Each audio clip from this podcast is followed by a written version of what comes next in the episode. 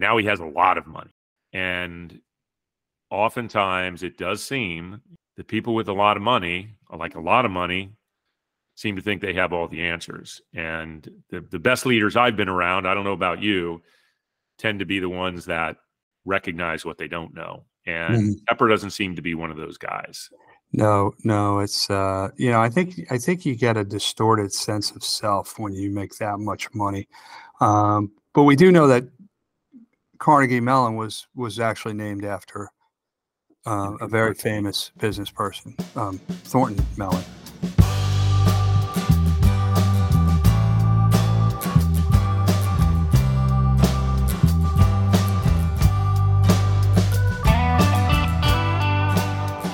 Welcome to Wait, What? Sports Biz Chat with DP and McGhee, the podcast that takes a sometimes irreverent, sometimes cynical, and on occasion a serious look at the business of sports. I'm your co host, David Parro. I'm Tim McGhee. So, this show is a post Thanksgiving show, but I'd like to think of it carrying a Thanksgiving theme because we didn't do a show last uh, last week. And I'll say right off the bat that this is our 75th show. 75th. So I figure that's something to be thankful for. Yeah, well, that's something to be amazed at. I agree. I agree. So, Tim, what's on your mind?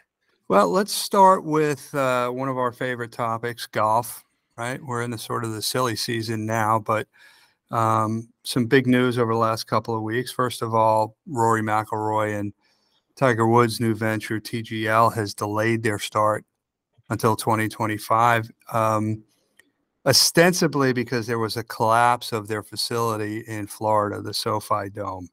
Um, but sort of reading between the lines or connecting the dots, whatever analogy you want to use or metaphor, whatever it is, um, you know, there was an announcement or there was a rumor that Jon Rahm is considering uh, a $600 million offer from LIV. Now, he had previously dropped out of uh, TGL. So I'm wondering if there is some connection yep. there between him potentially joining LIV and uh, and that decision delay. Well, well, the other piece of it, which does make sense. I mean, the reality is, is yes, there was damage at the facility, but that could have been repaired in time. I'm no doubt about that. Um, but the ESPN situation, I think, was a real one, right? Where where are the programming slots going to be? And there was some concern about whether or not they were going to be able to get that positioned well. So, you know, waiting another year for that. But yeah, the Rahm situation is absolutely uh, fascinating at a time when you know you got you got Brooks Koepka kind of slamming LIV, um, not telling the the players exactly what the full schedule is going to be and so forth. So it would have seemed like, and we've talked about this a lot, that LIV was on more life support than anything else. But the Rahm rumors, you know, certainly it's plausible because he hasn't denied them. Um, and yes, he turned down this this, you know, otherwise uh, what seemed like he was going to be in with the Tiger and Rory venture that the PGA Tour is a partner in, by the way. So yeah, a lot going on. I mean, so much, so much going on around golf, and it's just it's just nonstop. Um, you know, the bashing. You know, Jay Jay Monahan kind of coming back. He he came out this week and said firmly that the the uh, uh, investment fund, the Saudi private investment fund situation, or excuse me, I keep saying that public investment fund, is going to move forward, right? Yeah, but the, but the self-imposed uh, deadline was twelve thirty-one, and you know, given that there's holidays, a lot of people are starting to think at the very least that date is going to slip. Yeah, which which you know this rumor about Rahm may be a negotiating tactic, right? Trying to uh, exert some leverage on the conversations on yeah, the part it, of the PIF. Yeah, it could be. And interestingly, I mean, and I'm getting confused by this because we have we have public investment fund, we have PIF, and we have PIP, the player impact program. Right. Um, so I'm getting very, very confused by all that because this was a thing to stem, right? Stem the mutiny, if you will. Um, right. People leaving and to offer additional money uh, for players that create a social, strong social footprint. Well, guess who ends up being the top of that leaderboard? Rory and Tiger. Right. and so it's definitely a case of the rich getting richer, which I think if you're a journeyman player or someone trying to make their way up, a potential LIV deal makes sense. Now, another interesting piece of this story is a player, and the name is escaping me. I should have written this down before, but that basically got booted from LIV because they have these contracts and not everybody is back for the next year because it's in no way an open format. Uh, left, rejoined the DP World Tour. LIV had to actually pay his fine to get him back in. And then he goes out and he wins the first tournament. Talking about Travis Smith. Yeah, it sounds like about right. Yep. So I mean, it's just the, the, these these storylines and the the interconnectedness of all of this stuff is pretty amazing. And and you know, honestly, you know, it's really starting to uh, test the, the the old axiom that any publicity is good publicity. Yeah. Um, Yeah. Tiger is on the player policy board, and you know, I don't know if he directly took Rory's spot, but Rory is no longer on it.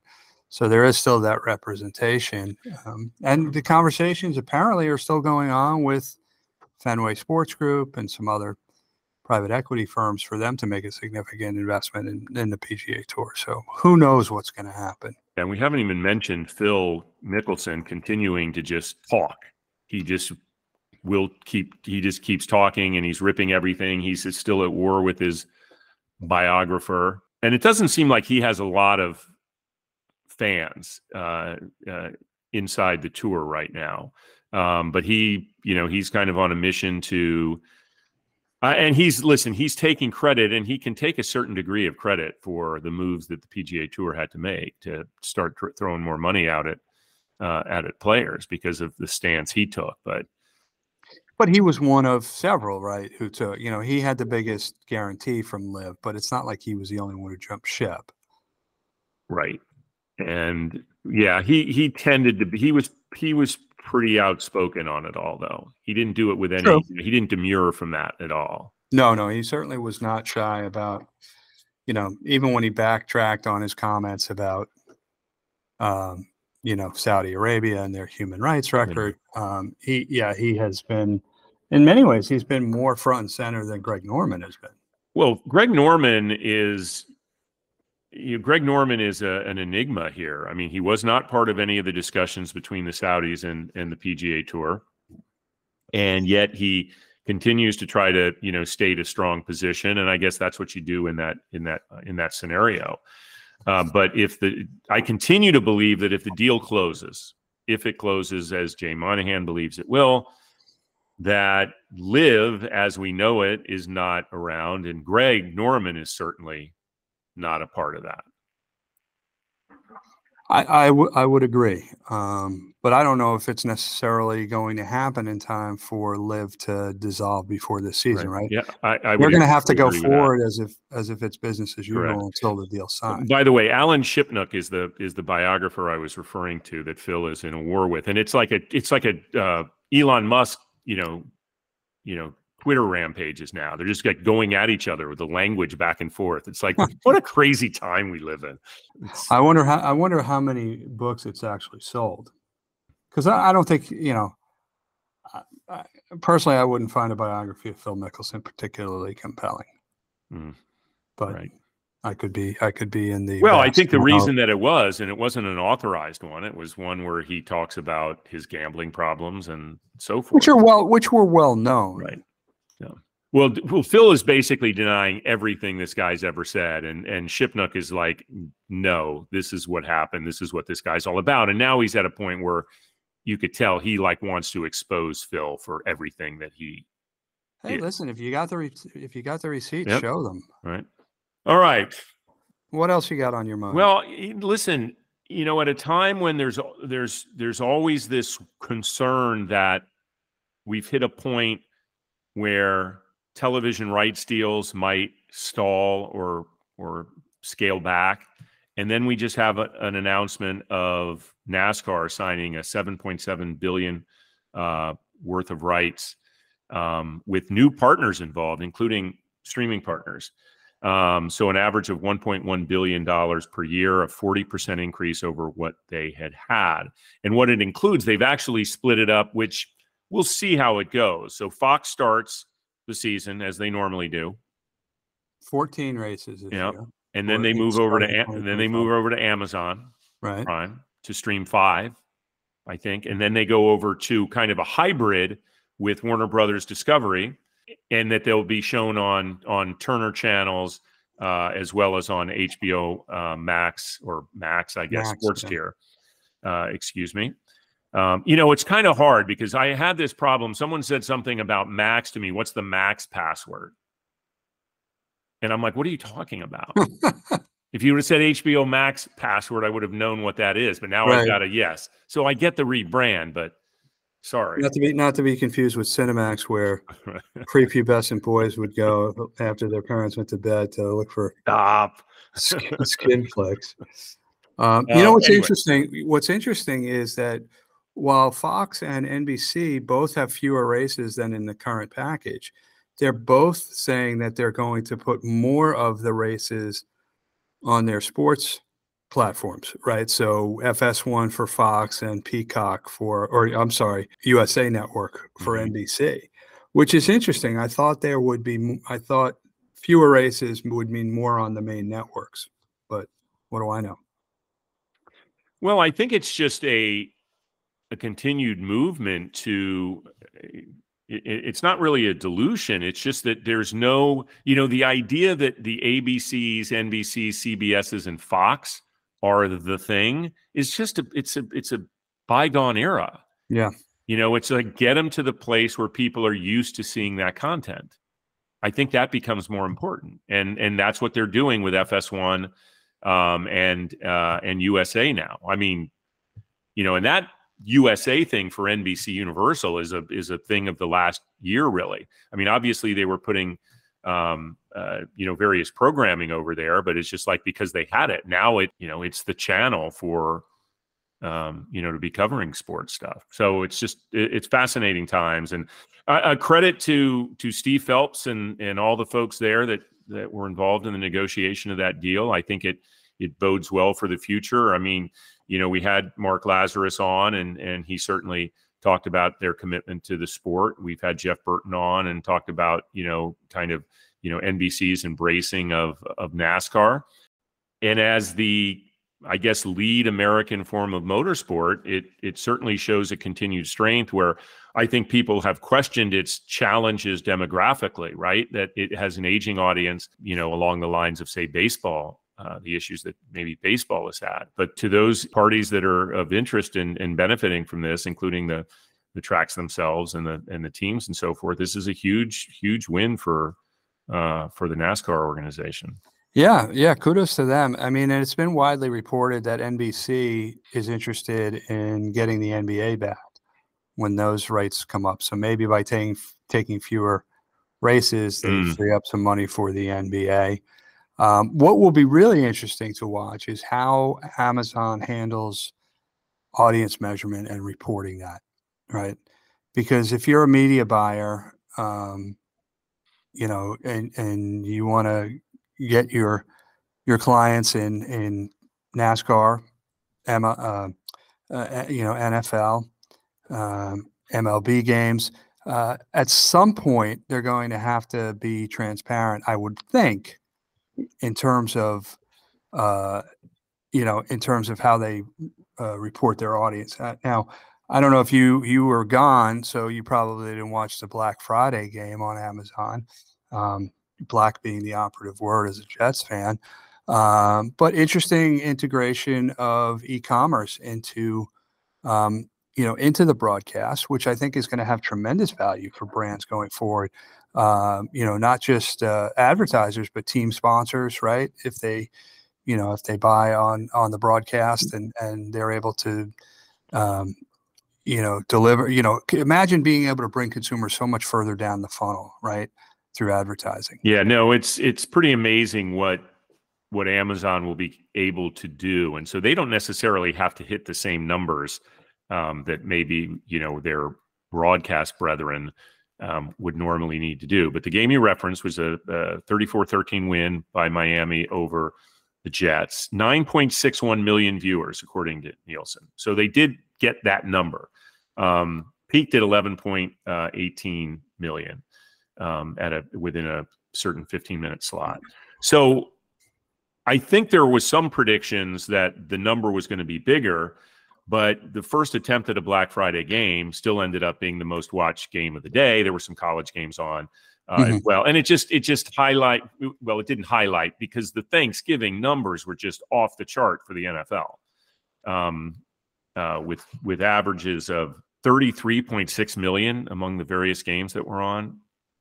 Uh, it's just mind boggling. You can't get 33 million people to agree to anything in this country. You know, I know it's a holiday and it's, you know, football is part of that. NFL is part of this American holiday. There's no no doubt about it. But those those numbers are are are massive. 41.8 million for the Commanders Cowboys.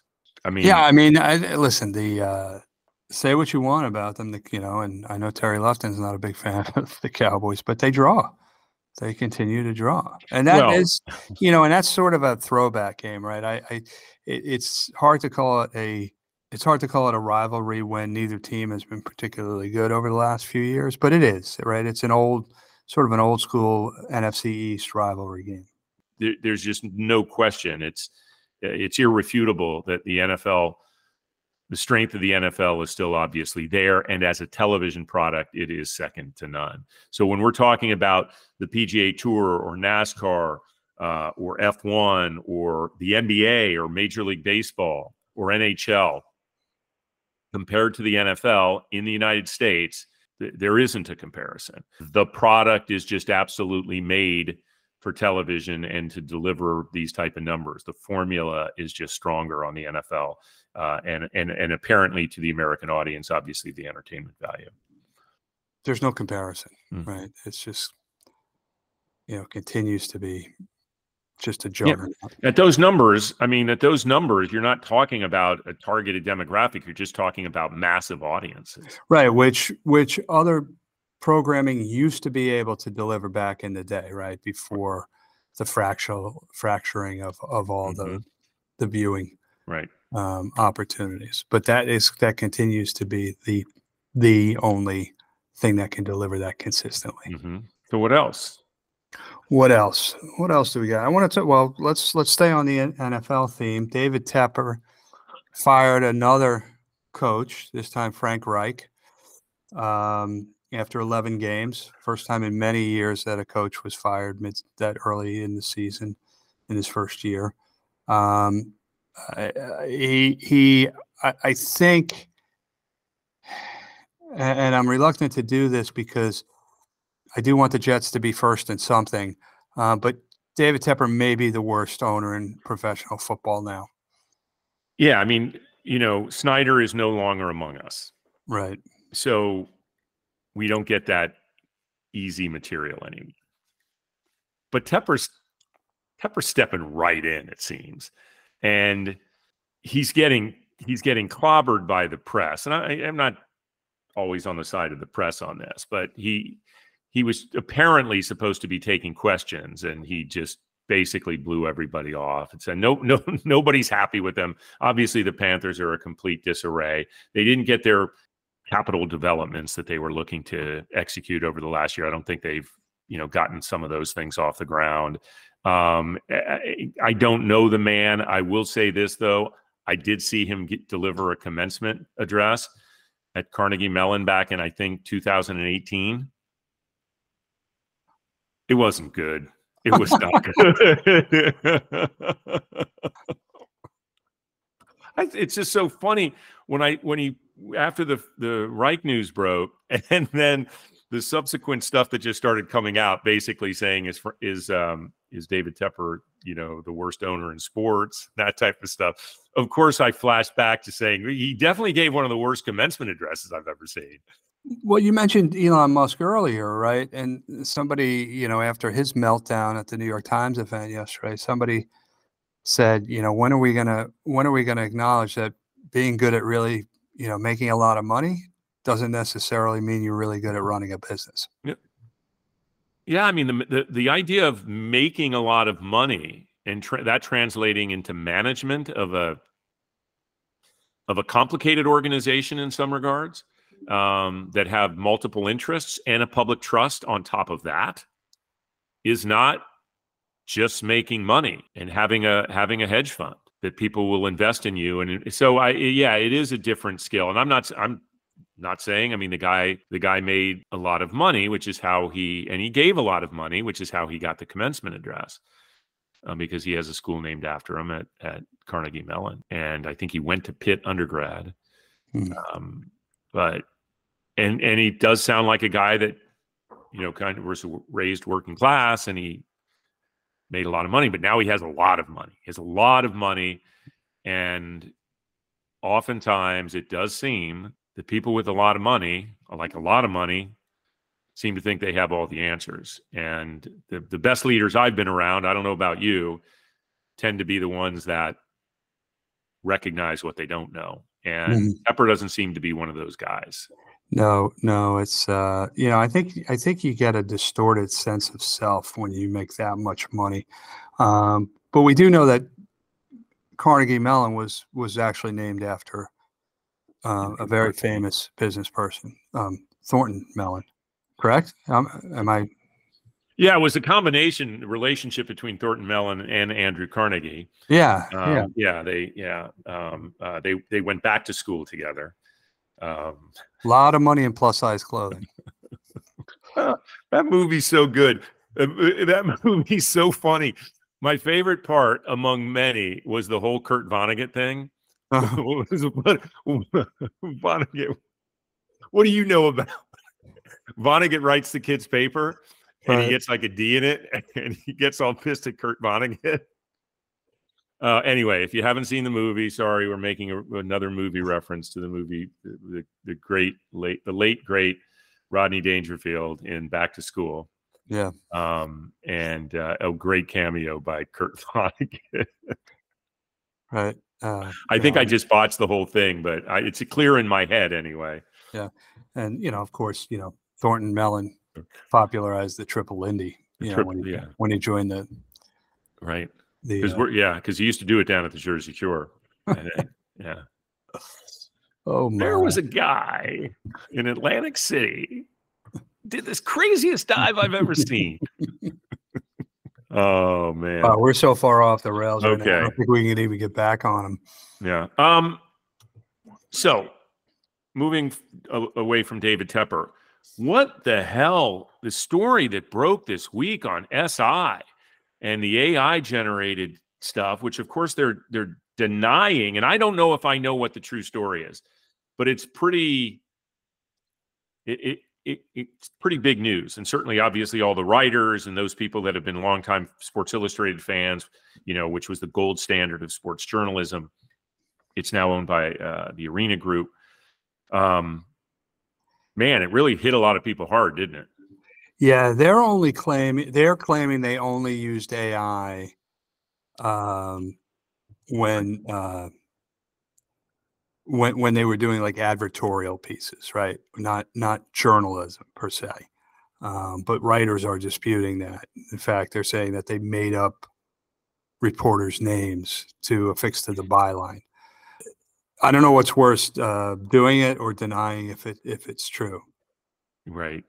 Well, they've also said that the the articles in question were somewhat licensed out to a third party. We've, we've heard that before, haven't we? Yeah. Um, and again, I don't know if that that certainly doesn't seem to absolve them if it were the case, but it. Um, but I mean, you know, with all the talk of AI and what it is and what it can be, and there we just finished up a, a writer's strike on this stuff. This it kind of hit home with this, right? This this almost felt like this was the thing that maybe people got it or understood what it what it could mean um, to the future of that profession uh, and the way we the way certainly that that sports is covered, if not general news. Yeah, and it comes not long after the New York Times firing the entire sports mm. desk and then outsourcing it to the athletic writers which you know the Times owns. But the big difference there is the New York Times sports writers were unionized, and the writers for the Athletic are not.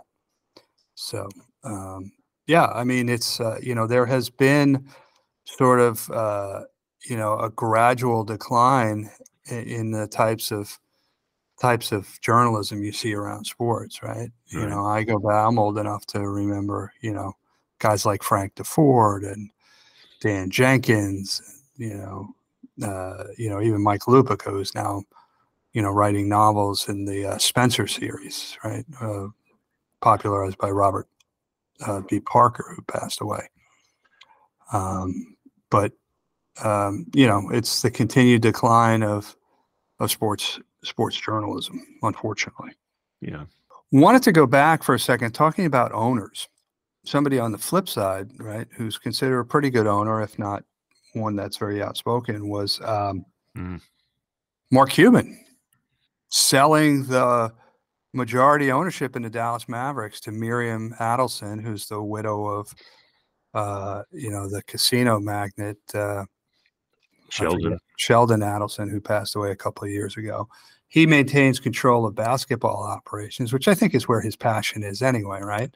Well, and he's still the majority, you know, shareholder. So I think he does have Yeah. a controlling interest, right? I- Right. And then, uh, and he also announced that he's uh, he's stepping down from Shark Tank. Right. Which So course, I, I have a feeling he's starting. He's thinking about writing that next chapter, whatever that next chapter. is. yeah, and uh, Maybe it might be a casino. They're they're talking about wanting to get uh, casinos and sports betting legalized in Texas, which it's not. Um, second most populous state in the country behind California. Um, so obviously, it would be a huge market opportunity. yeah, and it's fueled a little bit of the rumors that have surfaced in the past about him potentially running for public office, which he says he's not doing. President. You know, Cuban has been one of the more visible owners in sports. He does never shies away from the spotlight. Those in Dallas and particularly Mavs fans, I feel love him because he he brought him a championship, uh, and he uh, he understands the concept of of customer service. It seems quite well. He engages with fans perhaps better than most because of his technology background. I think he adapted that very quickly. He's not everybody's taste. There's no doubt about it. I've had some things that have bugged me a little about him, but you know, you can't deny that he that he puts forth an effort to um, to run a heck of an organization, to be competitive. Uh, but man, he turned a pretty big profit on that uh, on that portion based on on what he bought the organization for. Yeah, Uh, I mean, and you know, virtually every owner has. right. But I listen. I I- you know, I, I think he's he's outspoken. Obviously, I, I like you. I there's not. I don't agree with everything that he says or does. Um, but there are a hell of a lot worse owners out there in terms of you know making fools of themselves. So yeah, that is uh, that is big news. I mean, he's always he's listen. He in this business, he is somebody to to follow, and you kind of always want to know what is on Mark Cuban's uh, mind and and what he's looking at. Want to take a break? Yeah, let's take a break and we'll come back.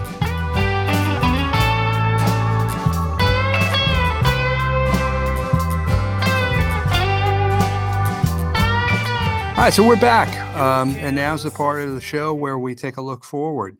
Um, David, what are you looking forward to over the next week or two?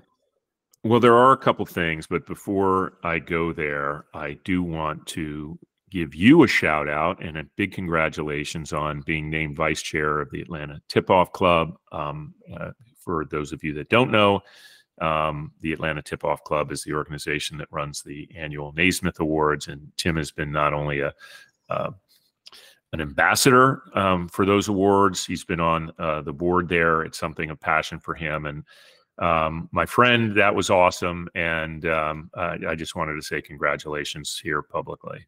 Thank you. That's very kind of you. It's uh, it it really is an honor, and um, you know, thank you to the entire board and Eric Oberman, a past guest, and Barry Goheen, who will continue as the chairman of the board. So Now, now, excited about this this year's college.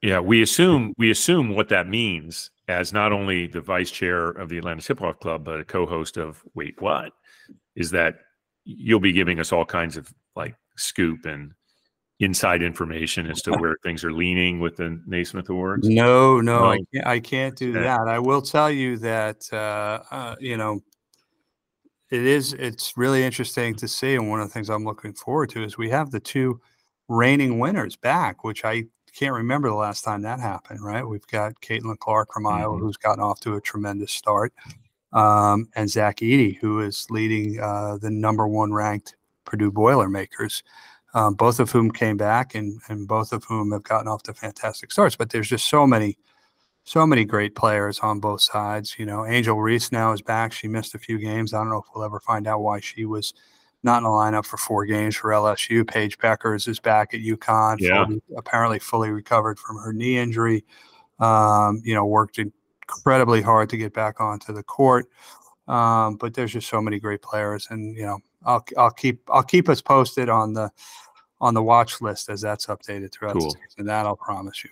So, All right. Well, in terms of what I'm looking forward to, I'm I'm I'm home in New York after you know somewhat of a crazy travel to Las Vegas uh, and then Abu Dhabi right after that um, for the last two races of the Formula One season. So I am looking forward to getting some sleep and and this isn't really a sports thing, but spending time analyzing my Spotify rap rap information. And part of the reason is is because in going over in all of the stuff coming through that I kind of glanced at quickly from Spotify, and they do this end of year program, which is very cool. It tells you what you've listened to and and and what percentages break down. It's really fascinating. That wait what came up very strong, not surprisingly. And I and I wanted to say to you that that if you actually listen to this podcast, Tim, it would hopefully show up in yours uh, as well. But I'd love, I, I would love to hear from some other people and see if, uh, if, if at, from the podcast side, if wait, what showed up on anyone's. Uh, it'd be very. You know, I haven't got my list from Spotify yet, so I don't know what's on it. I'm Mhm. hoping that Wait What is on there. Um, Well, I'm, I, I, I kind of love this product, and it's just amazing how many people now use it in marketing. I saw an agency out of Chicago, TSMGI, that put out kind of their ripoff of it, if you will, but a, a nice kind of you know cheeky little take on um, wrapped, and it talked about the highlights of the programs that they had worked on. It just has become something that is part of our culture now, I guess. And I will, I will brag on um, Karen's daughter. Um, uh, my partner's daughter, uh, Morgan Hecht, who was very involved in the development of that early on in her career at Spotify. very cool. Um, yeah, I mean, it's like super cool. Um, and she's pretty, she's, she's, she's sharp. Um, so anyway, uh, it's just kind of evolved into this cool thing. Um, also, I figure this might be somebody that uh, that you noticed had passed away today. Just a shout out as we're kind of heading to the holiday season. A lot of people think of that great Pogue song, "Fairy Tale of New York." Um, uh, Shane MacGowan, um, the the songwriter and and kind of frontman for the Pogues, um, passed away. Uh, troubled, but but perhaps genius uh, musician and certainly uh, genius lyricist. So anyway, I I, I am a big Pogues fan. I and I don't say this facetiously. I, I I'm glad we had him for 65 years Mm. um, because he did he did have a lot of issues. Um, and uh, yeah, he did he did pass away right before. Uh, he no doubt now his his heirs will get a fairly significant royalty check uh, because that song is played, you know, throughout um, th- throughout the holiday season. It's uh, for those of you who haven't listened to it. It's one of the uh, I dare say the darkest uh, love song slash Christmas song that you could possibly listen to. Well, one of the yeah, one of the things that's tough about that is is Kirsty MacColl is passed as well, and she died tragically. And she was, I mean, I hear her voice, and it just makes Oh, uh, like an angel. oh, oh, and you don't even know some of the stuff like the harmony background vocal stuff she appeared on, where you just hear this this amazing singing in the background, and then then you're you told who it is, and you're like, oh yeah, that makes sense. But yeah, she died in a kind of a bad boating accident in Mexico, which is just horrible that the two and the video to that song, by the way, that we're talking about is amazing to watch as well. So Mhm. yeah, anyway. What about you? Well, I think we we've got uh, the the conference championships this Mhm. weekend in football are going to be uh, potentially just you know earth shattering, right? Uh, if if everybody you know holds serve, right, then we'll probably have you know Texas, Georgia, Michigan, and and Washington in the in the uh, playoffs.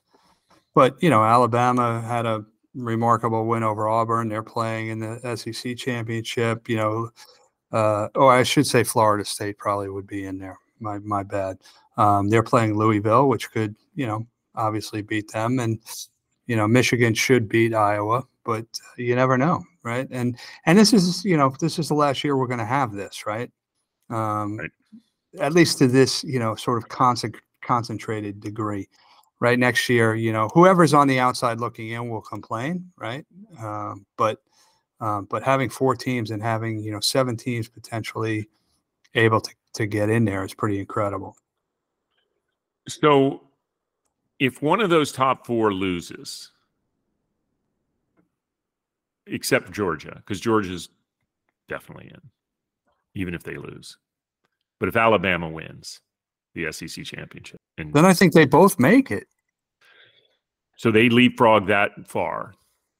I you beat Georgia. I, I don't disagree. I'm just asking the question. Yeah, I mean, I don't see how you know. I mean, I think Florida State should take care of business. Yes, but Louisville's not a is not. A no, it's not a patsy. Good team. Yeah.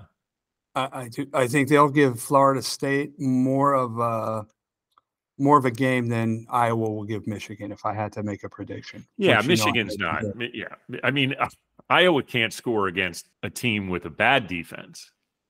Yeah, Michigan. Iowa is, Iowa's record is remarkable given how bad their offense has been. Yeah, and Michigan is just despite everything swirling around them this year, just oh, they're good. Just took care of business. I uh, mean, beat a very, very good Ohio. State. I State mean, on, honestly, honestly, it's almost as though that entire thing was like perfectly timed to just get them incredibly ready for that game against the Buckeyes. yeah, suppose it, uh, supposedly Jim Harbaugh was watching from home. I find that if he was, he had a direct line to the to the sideline. I would think. Bobby Valentine. Yeah, with the, the cheesy mustache and um, but that's one of my favorite sports moments of all time. Now the athletic director at uh, Sacred Heart University. I don't know why, but that just like, it was just so classic. Anyway, yeah, I mean, you know, because it sort of makes a farce of the whole idea of yeah. of of you know ejecting a manager. All right, with that. I think it's time to close the show. So I will thank you, David. Welcome home. I know you logged uh, hundreds of thousands of miles this year. Um, so hopefully you get to stay at home for a little while before you get back out on the road for next season. Um, but thank you to all of you who listen. Please follow, share, um, comment. We love to hear from you. Until next week, he's DP. I'm McGhee, and we'll talk soon.